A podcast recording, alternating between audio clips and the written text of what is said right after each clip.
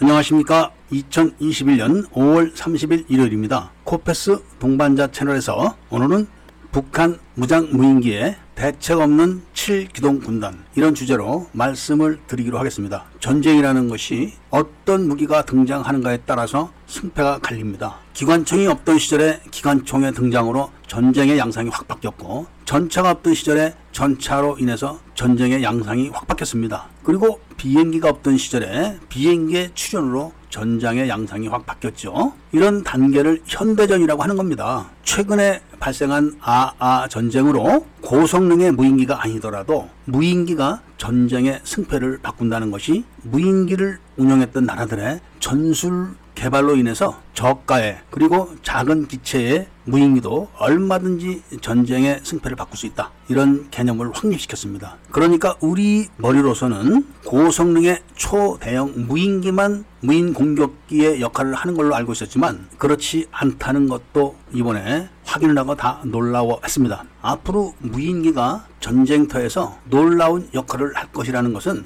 이번 아아 전쟁을 통해서 명확하게 밝혀졌는데 제가 오래전에 영상으로 올려놨던 미국의 군집 드론에 대한 이야기가 앞으로 전쟁에서 미군에 의해서 볼 수 있게 될 거다. 이런 말씀을 자신있게 드릴 수가 있습니다. 얼마 전에 미 공군이 수송기에서 무장 무인기들을 날리고 또 그거를 다시 받아들이고 그리고 정비를 하고 연료를 보충해서 또다시 날리고 하는 그런 영상을 보여드린 적이 있습니다. 그것을 보고 많은 사람들이 공중 항로다 이런 말씀을 드렸는데 그런 무인기들은 그래도 대형 기체입니다. 그리고 고가입니다. 그런데 군집 드론이라고 해가지고 쇠파이프 같은데 끝에 프로펠러를 달아가지고 그런 드론을 작전 지역 상공에 사열 종대, 심열 종대 이런 식으로 미리 띄워놓는 겁니다. 예를 든다면 적 기갑 부대가 통과하는 통과로에 미리 군집 드론들을 채공을 시키는 겁니다. 수십 대가 제자리 비행을 하는 거죠.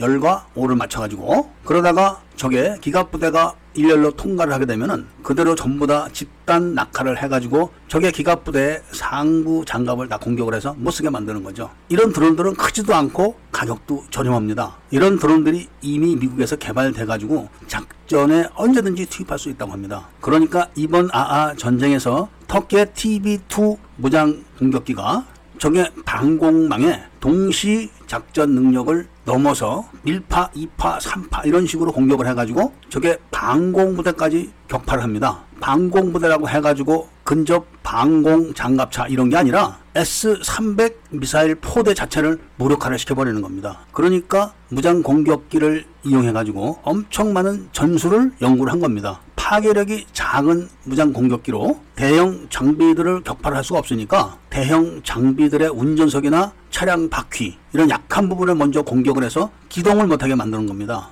그렇게 되면은 S-300 미사일 포대의 모든 장비들이 기동력이 떨어지게 됩니다. 이거를 정찰 드론이 좌표를 포병에게 불러줘가지고 자주포로다가 집중 사격을 해서 다 괴멸시켜 버리는 거죠. 이때 동원되는 무장 무인기들이 고공에서 집중 낙하를 하면서 발생시키는 무서운 소음은 방공부대 장병들에게 엄청난 전쟁 스트레스를 줬다고 합니다. 이렇게 무장 드론과 무장 공격기들을 이용한 전술을 개발시킨 것에 대해서 전 세계의 가난한 나라들도 우리도 공중전을 할 수 있다. 이런 자신감을 줬다고 합니다. 그런데 현재 미군이 보유하고 있는 군집 드론들은 소음이 없다고 합니다. 그러니까 전쟁 스트레스를 주고 뭐고 이런 것도 없이 언제 자신들이 당하는지도 모르게 다 당하게 된다고 합니다. 지금은 전쟁의 양상이 이렇게 바뀐 겁니다. 그런데 우리나라는 전 세계 100개국이 넘는 나라들이 보유한 무장 드론과 무장 공격기를 유일하게 보유하지 않은 나라입니다. 이런 과오를 감추기 위해서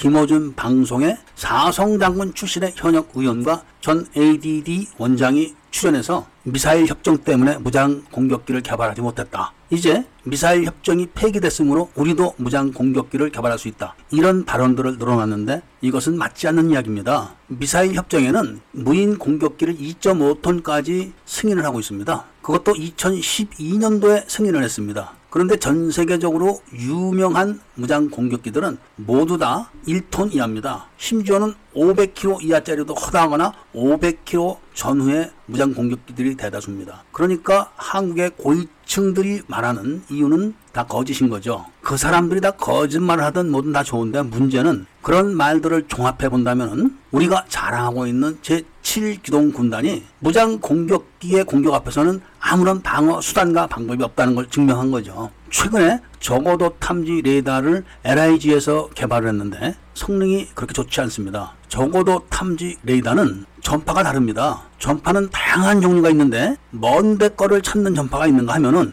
가까운 데 거를 뚜렷하게 찾는 전파도 있습니다. 적어도 탐지 레이더는 바로 이렇게 가까운 거리에 있는 작은 물체를 뚜렷하게 찾는 전파를 이용해야 되는 것이죠. 그리고 그런 전파를 더 많이 찾아야 되는 연구 개발을 해야 됩니다. 최근에야 초보적인 적어도 탐지 레이더를 개발했고 국가의 높은 사람들이 말한 대로 그동안에 우리나라는 무인 공격기를 단 한 대도 개발한 적이 없다는 것이 증명됐기 때문에 이미 다양한 무장 공격기를 보유하고 있는 북한에게 언제든지 초토화가 될 가능성이 상존한다 이런 이야기입니다. 왜냐하면 탐지를 하거나 방어를 할 수단과 방법이 없기 때문에 그런 겁니다. 많은 분들이 비호 말씀을 하시는데 비호는 작은 무장 드론이나 무장 공격기를 탐지하는 것이 아니라 정규 고정익기나 회전익기를 상대하는 겁니다. 세계 최대의 기동 군단을 보유했다고 자랑만 할 게 아니라 이런 기동 군단을 엄호를 하고 나아가 적의 기갑 부대를 먼저 공격할 수 있는 무인 공격기 부대들이 전무하다는 것에 대해서 심각한 우려를 표명하면서 오늘 이야기를 마치고자 합니다. 구독과 좋아요, 알림을 부탁드리고